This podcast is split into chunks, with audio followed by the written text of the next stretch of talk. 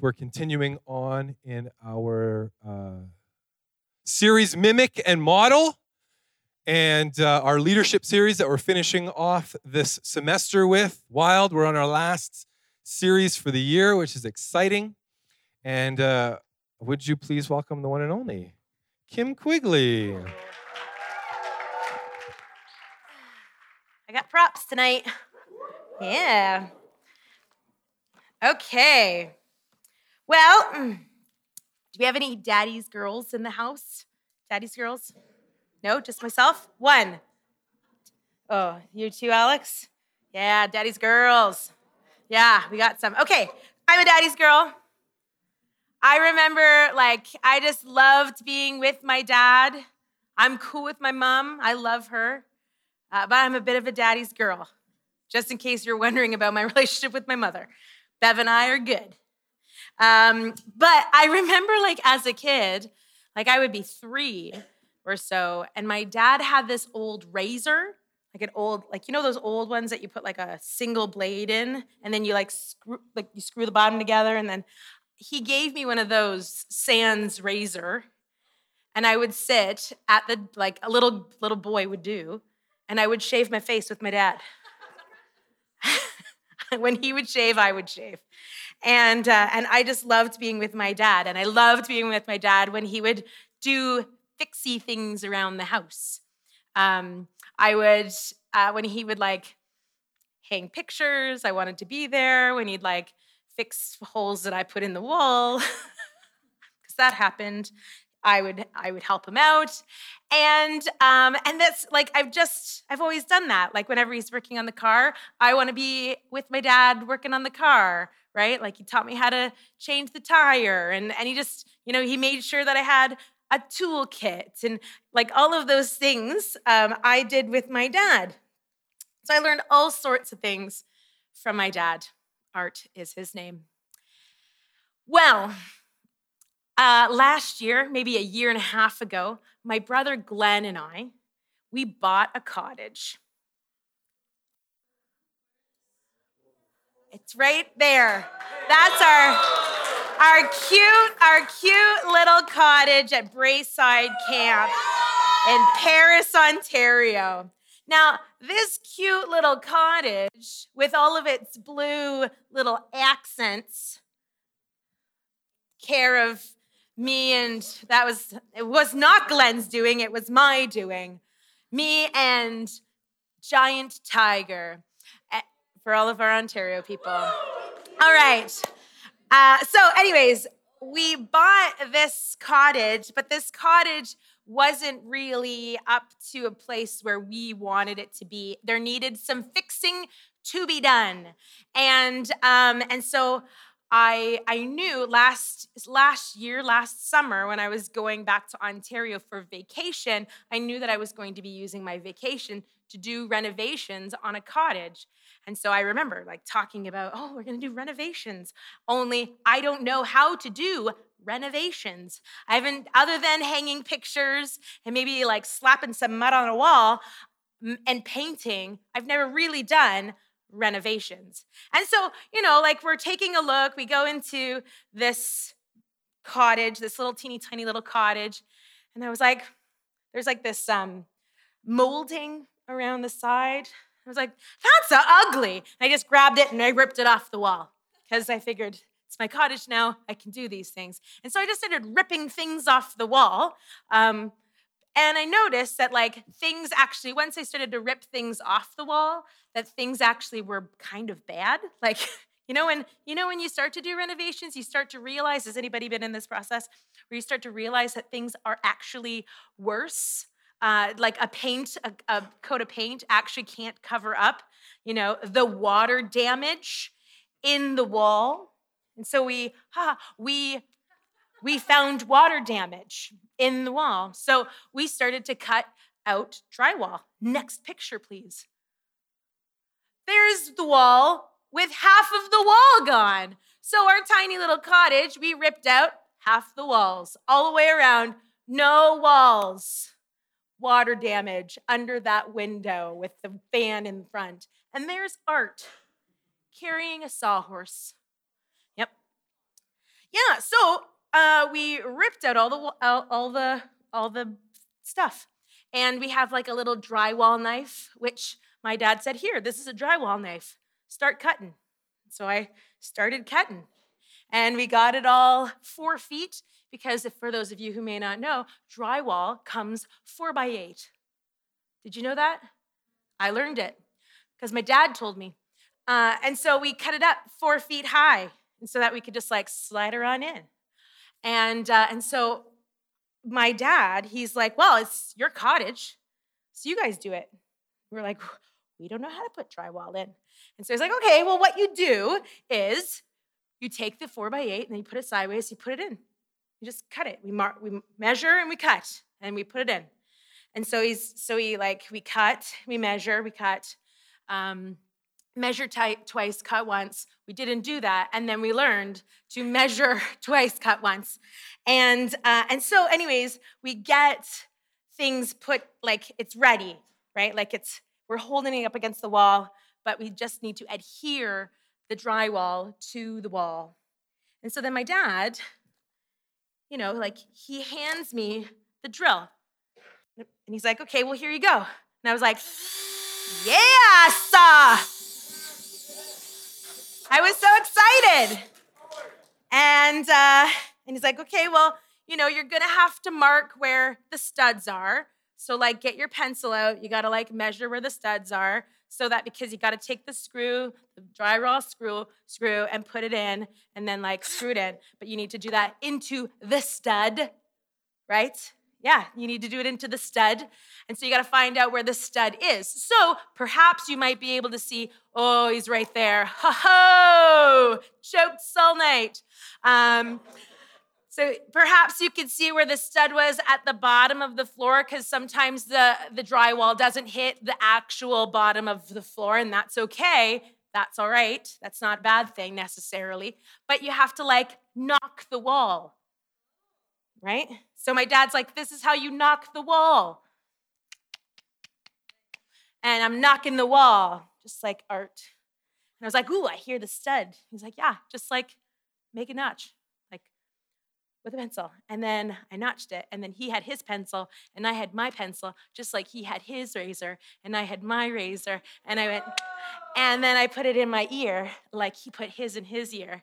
And then, and it was quite cute because here I was, this 40 year old woman, like I was two years old again, with my, like, you know, my tape measure, which happens to match me this evening, you know, and I was like tape measuring things. I am 46 inches away from there. And um, putting it in my pocket because that's what art does. And I'd walk around with my pencil in my ear and my tape measure, and I'm knocking, knocking the walls. And then I'm ready to go. Put my nail, I like hold it here, you know, because you got to hold it or else it's to fall. Screw, screw. Not nail. Good, you're listening. Excellent. And so I, I get down, I, I put it right where I put the notch in, and I'm just about ready to go. He's just, wait, you just got to hold on just a minute. He said, these, sometimes you can go, like, if you're not careful, if you're not used to the drill, like sometimes it can get away from you. So you want to be careful. So you might want to just go a little bit slow, just to get a feel of it. I was like, okay, Art says to go a little slow. I'll go a little slow. So I like put the screw in and I go a little slow and I'm feeling really good. It's going in. So I go a little bit faster. He's like, whoa, you don't want to go too fast because what's going to happen is if you go too fast, the screw is actually going to bust right through the drywall and it's just going to like go in and it, and it won't actually hold the drywall to the stud. It's going to go all the way through the drywall, thus not adhering the drywall to the stud. You follow? And I was like, okay, all right. So then how do I make sure that it's in far enough because you need to make sure that the screw is in far enough, but not all the way through. So, because I didn't know any of these things, perhaps you know all of these things. I didn't know these things. And so he's like, Well, what you got to do is you like, you get there, you move slow, you get comfortable. And then what you do is you just do a little, oh, a little, that's it, just a little tap, tap. You tap it in like that. And so I, oh, okay, great. said, careful, you don't want to. And then what happened was, is I put it right through. and he's like, oh, that's okay. That's all right. Just put it, hit the button, put it in reverse. And then do it again. Find a new spot. So I like screwed all kinds of screws into those walls like crazy. I was loving the drill. It was awesome. I like love renovations. And then one time I wasn't doing this part. I was doing something else. I forget what. And Glenn was now on the drill. And so he's getting ready. He's got the screw. He's notched it. Put his pencil in the ear. And I said, "Wait, Glenn, you want to be careful." Because what can happen is is if you go too fast, you can go through the drywall and it's just a screw into a stud and it's not going to adhere the drywall to the wall. And you're just going to have to hit the reverse button and then put it back and then. he said, okay, great, thank you so much. And I was like, yeah, it's all about the, it's great. And these are some of the things that I learned from my dad as I was renovating the cottage. And this, right, my friends, is like the kingdom of God. The connection. The connection. Okay. God is building a kingdom. All right? And He's invited us to be a part of building the kingdom of God. And He has given us an example. He has shown us how to knock for the studs. He's shown us how to notch for the studs. He's shown us, just go slow and then do a little. He's shown us what that means and how to live out our lives for him and to do that right we've got we've got things that we can put in our toolbox we got things that we can like help us here he's modeled that for us so that we can mimic him as we build the kingdom of God. Now, as Gavin talked about last week, Paul edifies the Thessalonian church in 1 Thessalonians 5. And he says, You've imitated God. It says this in chapter 1, verses 6 and 7. He says that you became imitators of us and of the Lord. You've learned that. For you, beca- you welcomed the message in the midst of severe suffering with joy and given by the Holy Spirit. And so you became a model of all the believers in Macedonia and Achaia. They have watched. They have watched their father. They've watched Jesus. They've watched the apostles and they've picked up their idiosyncrasies. They've picked up the character of Jesus and they're now modeling it and they're becoming uh, an example to others. This is our call. We are to follow the model, imitate Jesus, mimic him, imitate the apostles, mimic them and then model it for other people. And that's the building of the kingdom.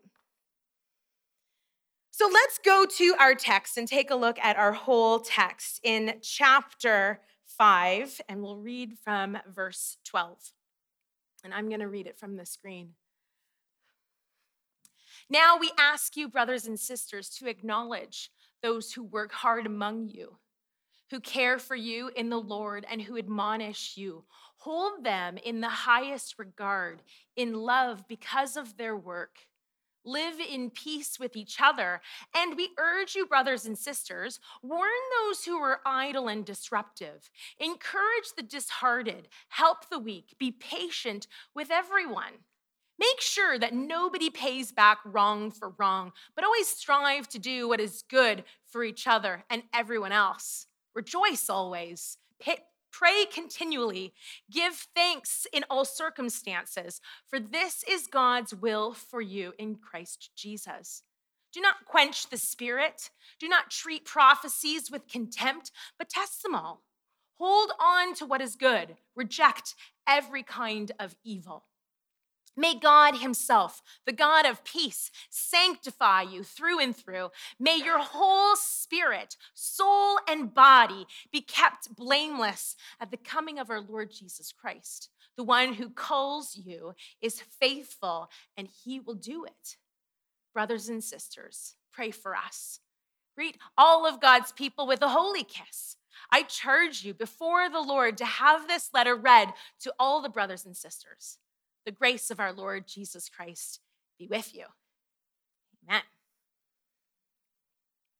So, Gavin started off our text uh, looking at um, that we are to uh, honor our leaders, that we are to respect those in authority, and that uh, we need to heed their admonishment and that for leaders, we, we were encouraged to live life worthy of our call. Work hard as leaders.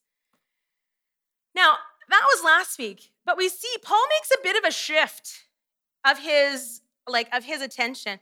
And so as he makes this shift in his direction, while we still have this understanding that we need to come under those who are in authority to us, Paul edifies the church to step into their own authority and the responsibility of their influence.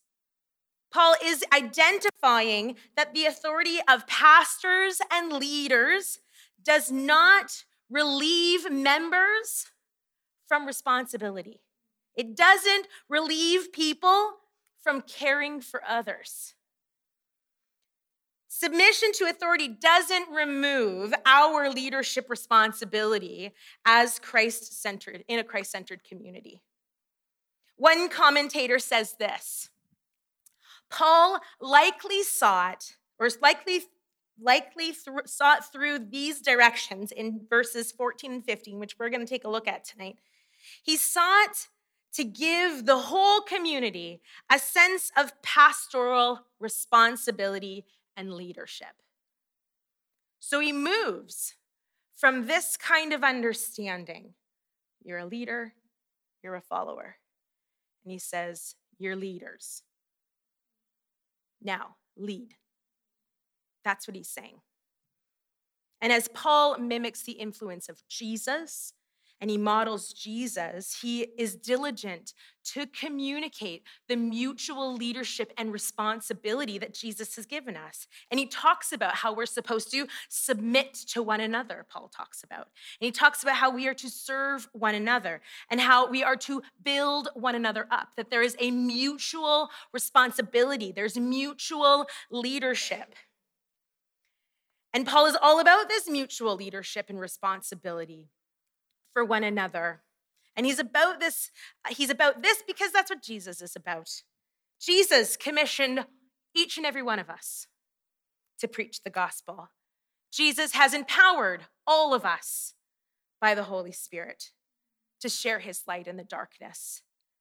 Jesus has given all of us the leadership responsibility to, uh, to love one another. And when we love one another, we show that we are his disciples. That's what Jesus is all about mutual leadership. That's what Jesus showed us. That's his example. And Paul urges our brothers, the brothers and sisters in, in the church of Thessalonian, or whatever, and you and me, to mimic that, to follow that model of mutual leadership, not to be passive. It is no longer time to be passive in the church. We must step into our leadership. We must step into the responsibility that has been given to each and every one of us. And so it for you, you might be thinking, well, I don't know if I'm going to have an internship. Maybe I will, maybe I won't. We're talking about leadership. How am I supposed to put this into practice? It doesn't matter. If you have an internship this summer, lead. If you don't have an internship this summer, lead. If you know where you're going, grads, You have a job, you have a ministry position. Lead. And if you don't know where you're going, lead. We must lead. And Paul gives us some really clear, a list. This is what you do, this is how you should lead. So we're gonna go right through all five of them. All right? Well, one's like five and a half. Okay. So this is what he says I want you to warn the idle, encourage the disheartened, help the weak, be patient with everyone, choose kindness over retaliation. That's how we lead. That's how we lead. So, this is what it says. I'm like in verses 14 to 15, this is pretty much verbatim what it says. Those five and a half, five lists is verses 14 and 15. So let's start with warn the idle. Okay. So just as the audience and us, by virtue of the wonderful gift that the Holy Spirit does, because he uses scripture to speak to the original audience and uses scripture to speak to us today, they are encouraged to listen and heed the admonishment of their leaders. Remember, we talked about that last week if you were here. And it's like uh, to uh, put in or to warn or to, uh, to put into the mind. That's what we are to do from, from those who are in authority to us. We are to heed their admonishment. Then he says, ah, warn each other. Heed the warning and the admonishment of one another. And this still is the, it's the same concept, it's the same words. Put into the mind to choose God's best. Put into the mind to choose God's best. For Paul, the word idle means um, idle and disruptive. It doesn't mean laziness, really. Not really. What it means and where it's coming from is it has this like first century BC sort of connotation that has everything to do with athleticism. And so this word idle really means to be half hearted or undisciplined. That's what idle means to be half hearted or disciplined. It speaks of the disregard for the work and the discipline that it takes to be an athlete. That's what it is. And so Paul commands the church, and we are commanded then to warn each other, to warn those who are choosing to disregard the teachings of Jesus to the point of being undisciplined in their life or disruptive.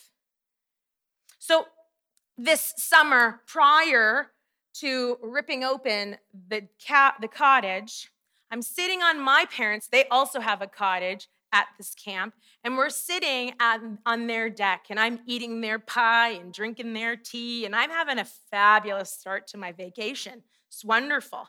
And I'm sitting there with my parents, and I'm swinging on the porch swing. It's wonderful. It's great, watching the sun go down. It's lovely.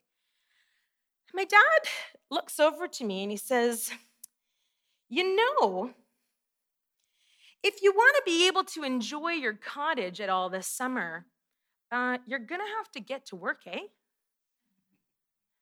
And I was like, Yeah, I know. I know. There's so much to do. He said, Yeah, like whenever you want to start, I'll I'll help you. Okay. Okay, brothers and sisters, we are to step into the responsibility that God has given us to each other to build one another up.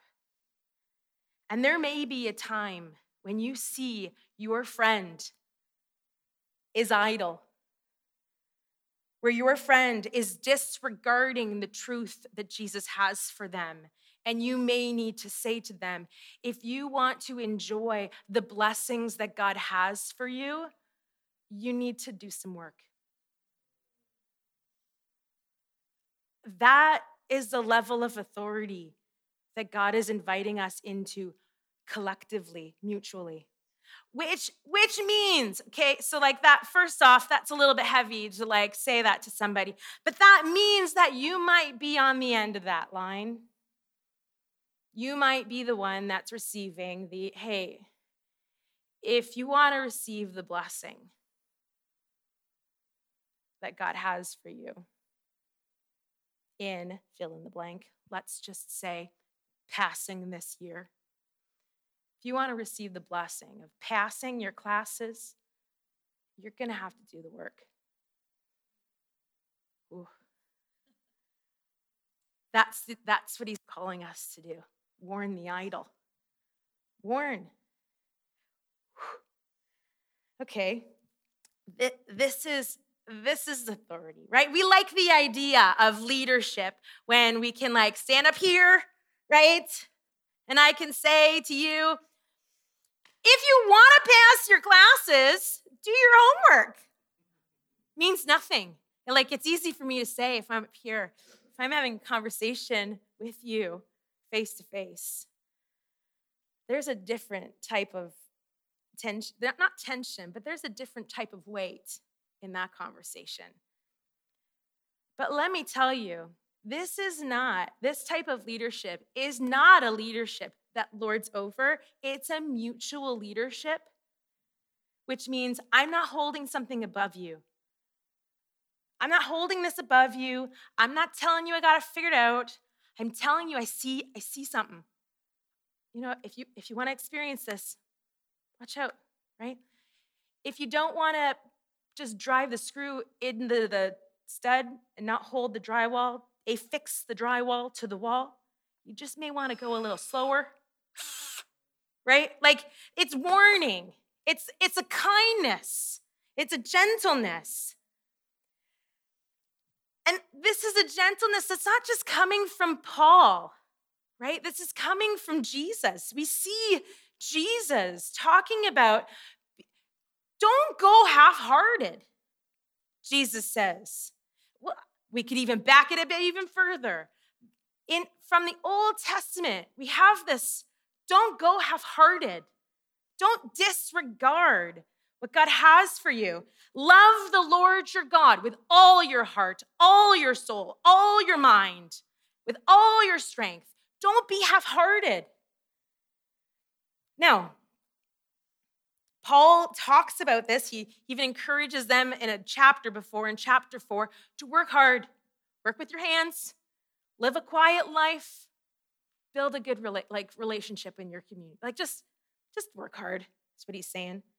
But that's what Paul modeled. He was a tent maker and an apostle. Jesus, craftsman and a savior. Jesus shows us what it means to work hard. We heard early, like first semester when Jesus healed uh, the man on the Sabbath. What did Jesus say? My father, he works, he never stops working. I'm going to work too. He always is working. He healed, he fed, he preached, he pro- provided, he created, he modeled what it means to work wholeheartedly, to be devoted wholeheartedly. That's what Jesus modeled for us. He's warning us don't be idle.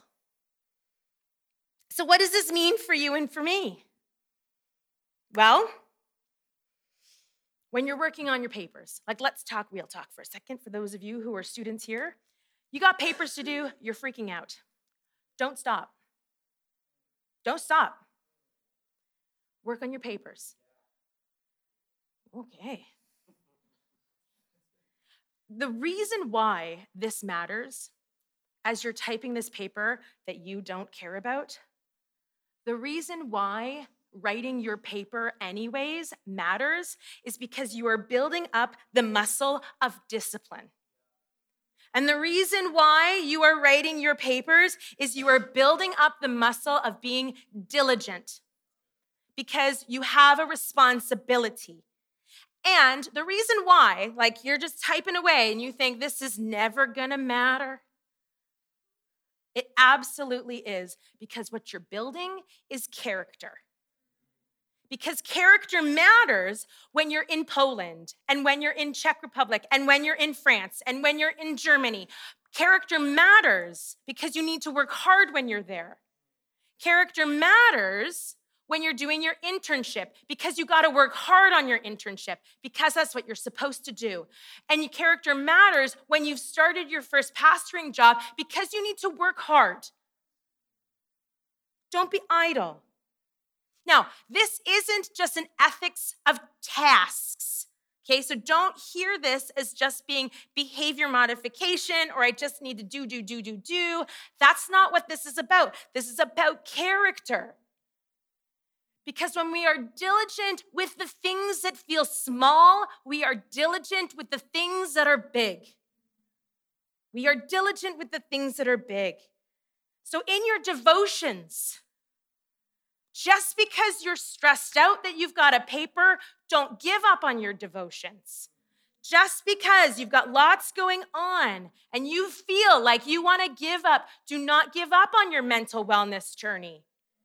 Do not give up on your quest for godliness. Don't get idle. Don't forget the truth that Jesus has for you.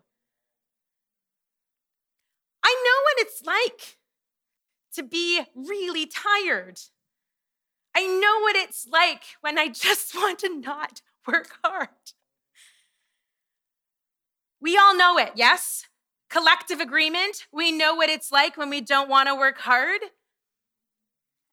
Right, we mutually get it, which means we mutually have the leadership to say, I can see that you are you're not doing your homework and it's due tomorrow. You may want to put down the Netflix. Step away. Do your work. Right? It's this mutual appreciation. We're coming from the same place. And so we can lead from the same place, right? Okay. Now let's that's my biggie. We can just motor on now. Okay, second, encourage the, dis- the disheartened. Disheartened, this word really means little quantity of soul. That's what it means little quantity of soul. So we are to encourage those who have little quantity of soul. This is very much about, like, this is Paul's heart. In chapter three of First Thessalonians, he talks about how he's so concerned about these the, the church's heart that he sends Timothy. He's so concerned. So he sends Timothy, finds out they're good. Oh, woof, woof, woof, right? He's so he's so concerned. Paul, or sorry, Jesus shows the concern.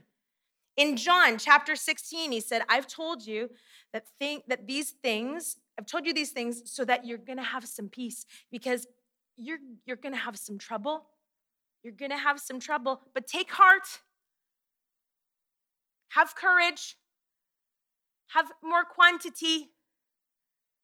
Because I've overcome the world. Jesus models for Paul, and Paul models for us what true encouragement looks like. It means being there, it means reminding of the truth of who Jesus is. It's no sweet platitude like slay or slay, right? Like, it's not that.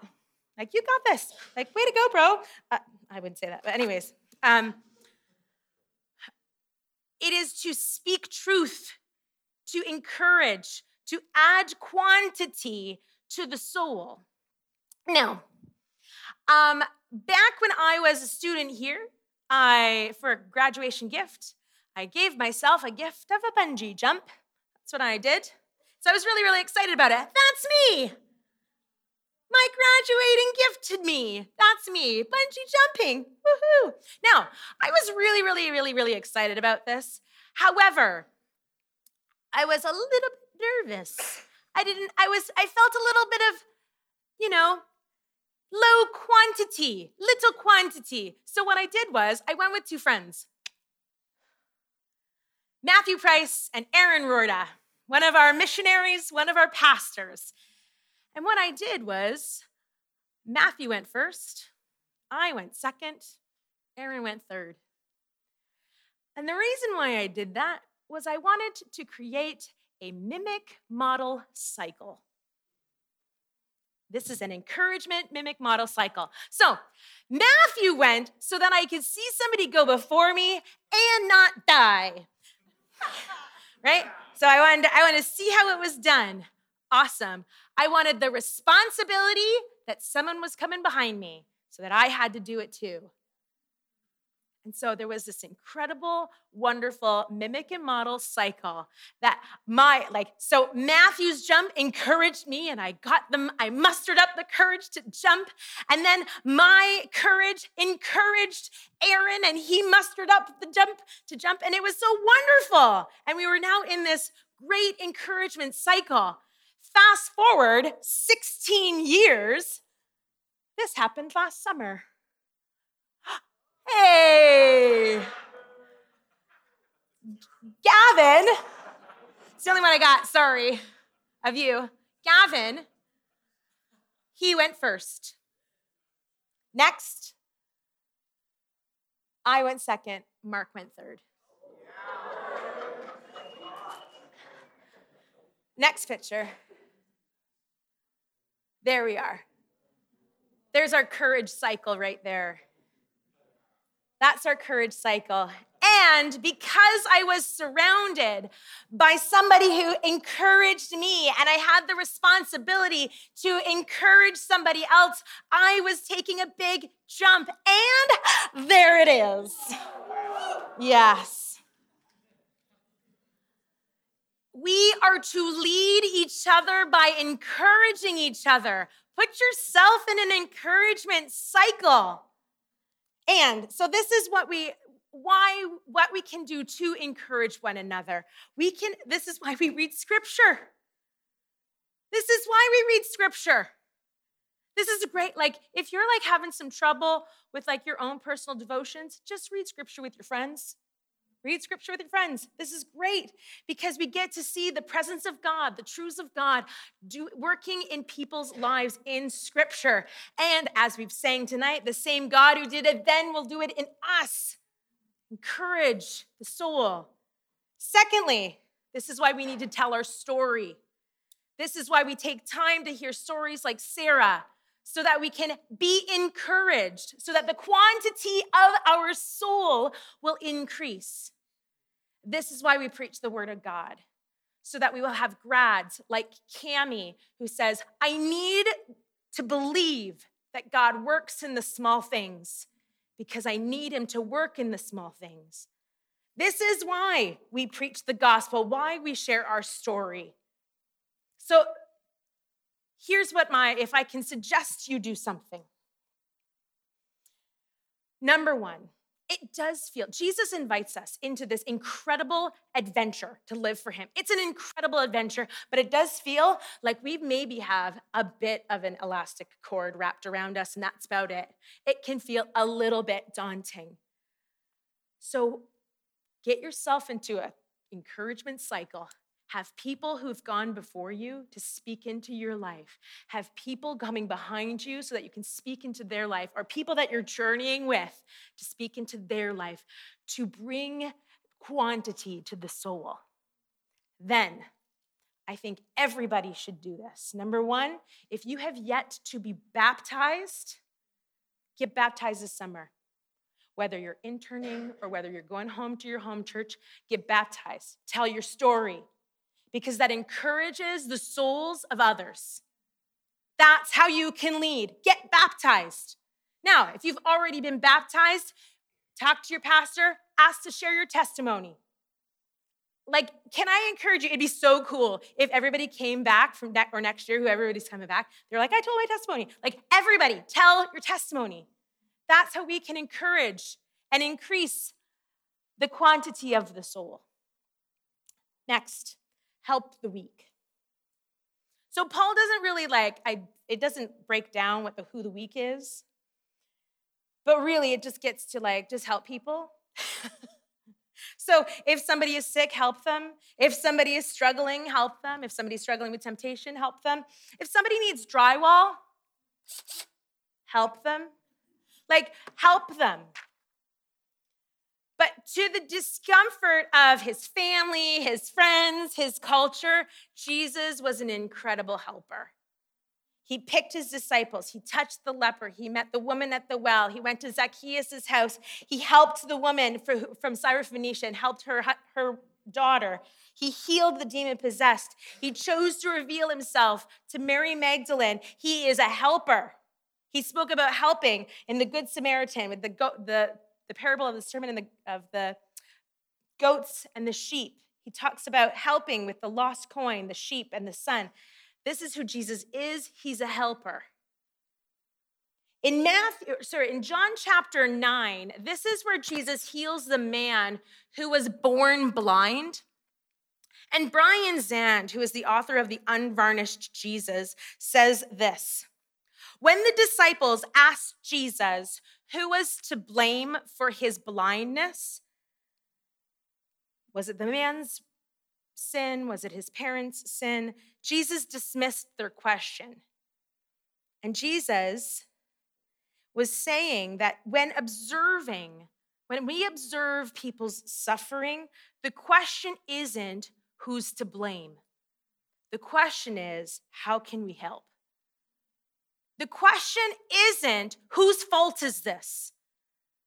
The question isn't who can I cancel? That's not the question. The question is, is how can I help this person who is in need, who's suffering? As followers of Jesus who have mutual leadership, we are also called to mutual suffering. That's what we're called to as well. And so we co suffer, we co labor in the suffering. It's not the time for theological stone throwing, the time is to help. And the church's responsibility is meant to be different. It's meant to be different. We're supposed to roll up our sleeves and help. And my friends, if we actually live this out, we are going to live a life of discomfort because helping people isn't super fun. It's not. It's not super fun. Get ready for it. It's going to be awesome, and it will be, but it's going to be discomfort. It's going to be uncomfortable. But if we want to be like Jesus, if we want to mimic what has been modeled for us, we get into the discomfort and we help. So, Omega and those who are going on your trip, how can I help? That should be your big question. How can I help? Right? There should be a time like you're busy helping, helping, helping, helping, that's what you're there for. That's why you flew across the world. That's why you've waited three years. You're going to help. And then you're going to sleep, and then you're going to help again. Those of you who have interns or internships, you're going to help and you're going to help hard because that's what you're there for. For those of you who are leading a church ministry, you're going to help and you're going to help hard. This is what we do. We help. That's what we're called to. Don't, when we feel the moment where we're like, I think I'm out, check yourself before you wreck yourself because then you're sliding into idle. Right? Be patient with everyone. He says, be patient, be very patient with all of them. There is nobody that's outside of the realm of patience, even the people who tick us off, even the people who annoy us. There is nobody that is, that is left out of this. We are to be patient with everyone. Everyone. And what's really cool is when it talks about being patient with everybody, it means in every direction in which we have leadership. So that means that for those of us, or for those who are we are leading, we have patience for those we're leading. For those people who we're leading mutually with, we have patience with them too. For those who are leading us, who we feel like they should know better, we have patience for them too. We have patience for everyone. And could you imagine what it would be like if we had more patience? This is where my mind went. If we had more patience, how we could be transformed as a church. The argument would never erupt. The criticism would never be thought. The post would never be uploaded. The person would never be canceled. The pastor would never be judged. The person would be welcomed again. The relationship would never actually need to be restored, anyways. The misunderstanding would be avoided. The product of our patience is peace and joy. It's beauty. The thing of it is, is patience happens over and over and over and over and over again. With the same person. Like that's how patience happens, right? Like Nathan could tick me off, and then I have to be patient with him, and then I'd be like, okay, I'm done with Nathan. I'm done. He's got my, but no, he's gonna tick me off again because we're gonna be in a car for three weeks. And at some point, he's gonna drive me nuts. Probably the opposite way, let's be honest. But so, Nathan, you gotta be patient with me. But it's gonna happen over and over and over again because that's how patience works. It happens over and over and over again and over again. And it's annoyingly so. And yet we are called to be patient with everybody. Always be patient. So when you're serving, when you're serving and you are impatient, impatient, not impatient, impatient, apologize. I'm sorry. I was impatient. Apologize. And then think about how maybe we can be a bit more patient. Like, what is it that we need to fix for it within us to be patient? We maybe need to slow down. We maybe need to recognize our own stuff, our own little triggers and buttons. And then lastly, let's choose kindness over retaliation. This is what Jesus showed us when he went to the cross. This is what Jesus showed us choosing you and me. Because we could have been, he could have avenged our sin, and he chose not to. He chose kindness. Now, in Roman culture, it would have been to turn the other cheek, you know, turn the other cheek, it's very biblical. To do that would have been like social and societal suicide because there was this sense that you have to write and maintain your personal like accomplishment, your personal status, and not much has changed, has it? We often feel like we have to maintain our personal status and make sure that our reputation is all good. And so, what we end up doing is we choose revenge because somebody has wronged us instead of letting the Lord take care of it. And that, quite frankly, is anti gospel. We have to choose kindness, not revenge. I'm going to ask the band to come on up. There's going to be times that we're going to be faced with where where we want to respond in anger where we want to make sure that everybody knows exactly who I am and what my like my reputation is and I want to write that and what I do is often we're really passive aggressive about making somebody else look bad or feel bad. The scripture is calling us to lead well from a place of character, to show kindness, and to let God take care of it. And it's in those moments that we are after Jesus' own heart. We're following his example because that is exactly what he's done for you and for me.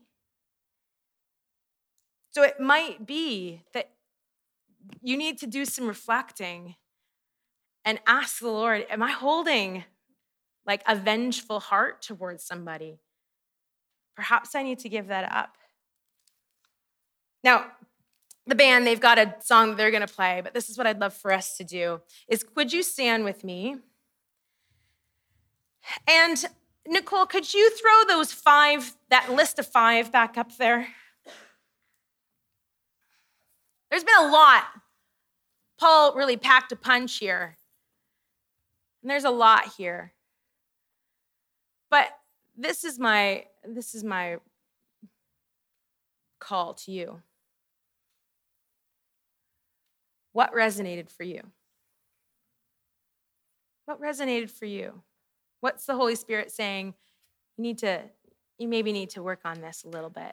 If you want to experience the blessing, you maybe need to do a little bit of work here.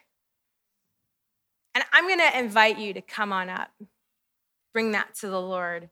But I'm not inviting you to do that alone because I'd really like for us to lead together well so that when you see your friend and they're praying here, I want you to come and pray with them.